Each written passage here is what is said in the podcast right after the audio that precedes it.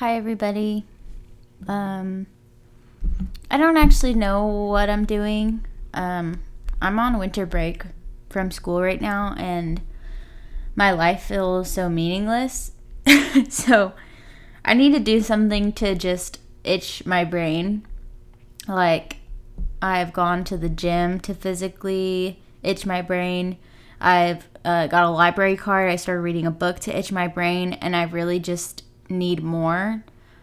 I need something to keep me too busy. Like, I need to stay overwhelmed. As terrible terrible as that sounds, I should go to therapy for that, but that's expensive. So here I am. I like doing this. I like doing learning new things and whatnot. I'm supposed to do this with Austin, but I might not do it all the time with him because he's stinky and I just can't stand to sit next to him and do this forever. But I just wanted to like start it and do it. It's kind of silly and like annoying, but nobody's even gonna listen, so who cares? I'll probably majority talk about like Jersey Shore. Um, yeah, probably just Jersey Shore.